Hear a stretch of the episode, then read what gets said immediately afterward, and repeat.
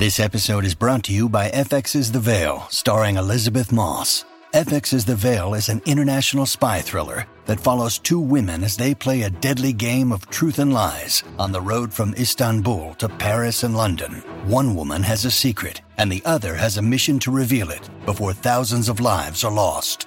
FX's The Veil, now streaming, only on Hulu. This is Optimal Living Daily, episode 3090 Outdated Limitations by Colin Wright of ExileLifestyle.com. I'm your narrator, Justin Malik, the guy that reads blogs or articles to you every day of the year covering happiness, personal development, self help, minimalism, mindfulness, and a lot more. And with that, let's get right to our next post as we optimize your life. Outdated Limitations by Colin Wright of ExileLifestyle.com. I love learning about industries outside of my own. There are almost always parallels to be found, and those parallels can make aspects of my work more clear because of their distance from my immediate concerns. It's rumored that the CD can play back 74 minutes of music because when it was developed, the president of Sony's favorite symphony was Beethoven's ninth, which was 74 minutes long. He wanted to deliver a format that would play his favorite symphony in its entirety, and that determined the size of the now ubiquitous and outdated CD. Consider that this decision has resulted in a generation of music defined by a 74 minute cutoff. Songs have been scrapped from famous albums left on the cutting room floor because they wouldn't fit within that framework. Likewise, songs that maybe should have been left on the cutting room floor have been added to albums to flesh out a collection that otherwise would have seemed too short in an age where 74 minutes is synonymous with album duration. The history of music is one tale after another of technology guiding sound. The advent of 45s changed the amplitude and volume of the music recorded, and the rise of cassettes did the same. Each new technology brought with it different strengths and weaknesses, and the music shifted to adjust to these variables. Gig bands had to change their sound entirely once they started recording because elements of their music wouldn't sound right once committed to wax. Today it's the same, whether the medium is magnetic tape, laser etched polycarbonate, or ones and zeros. Just as music technology has warped and shifted and sanded and pruned the music we listen to, so has publishing technology changed the way we perceive and imbibe books, essays, and other written work.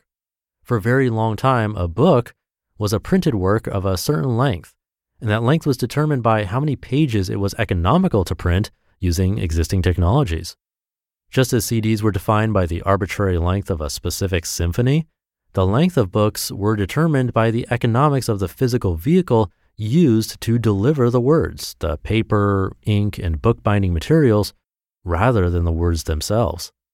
This state of affairs is changing fast, Today, print on demand technologies have made printing and delivering physical books far less costly, and as a result, a book can be nearly any length the author desires.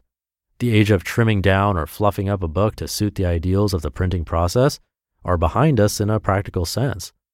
That doesn't mean we've moved on in perception, however. We're still in a transition stage when it comes to determining what length a book should be. Our experiences with books for generations has been the same length, same look, same texture and weight. And it'll be some time before we can fully move on to new standards and learn to feel the same nostalgia for a 70 page book as a 250 page book.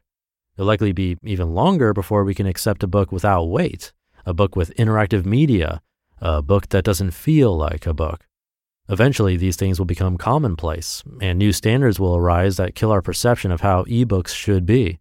It's the nature of nostalgia to cling to things that remind us of moments in time.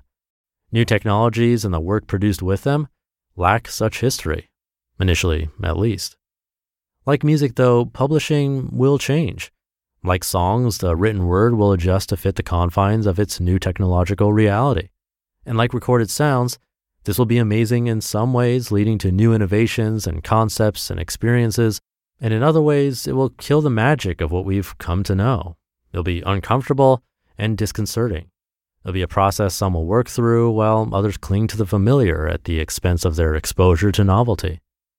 I think there's value to be had in both old and new, And I think many people share this feeling. You can see this in the analog movement in the music world, and a similar movement is happening within publishing, with a renewed focus placed on handmade and limited edition physical works.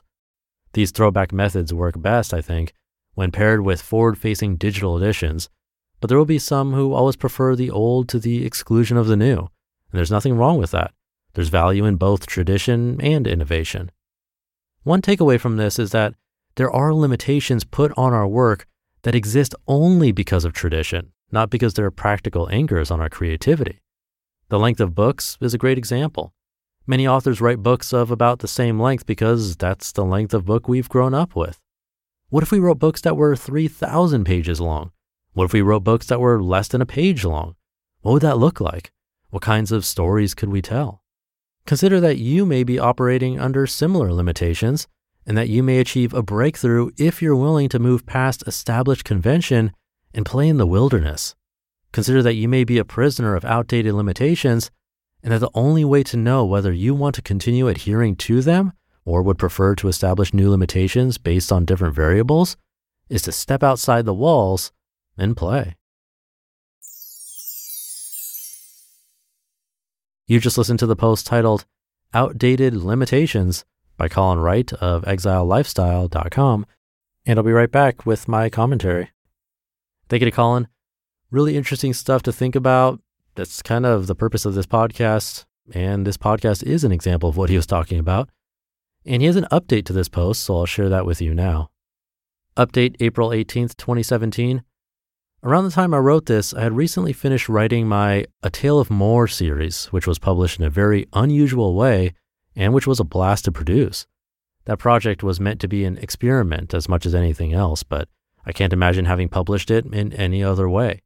Each book was 80 to 100 pages long, and they were published a week apart in two seasons of five books apiece. I was attempting to replicate something of what binge watching TV shows accomplished, and for those who followed along in real time, I think it hit that mark. Even now, I find people who read that series tend to appreciate the relative brevity of the books, as each complete work feels episodic rather than isolated. I don't think that approach or any approach would work for every book or every series, but I love figuring out new variations on the standard approach to things. It's challenging, but also immensely rewarding. So, again, thanks to Colin for bringing this up. There are so many ways to do what we do, infinite, but we often confine ourselves to these boxes just because they were done a certain way since the very beginning, when often that beginning is completely irrelevant now, as he mentioned with the CD example in this post.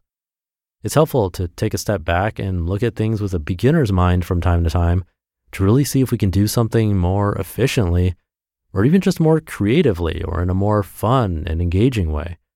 And this can apply to everything from work to play. So, something to think about this week. But with that, have a great rest of your day, and I'll be back tomorrow where your optimal life awaits.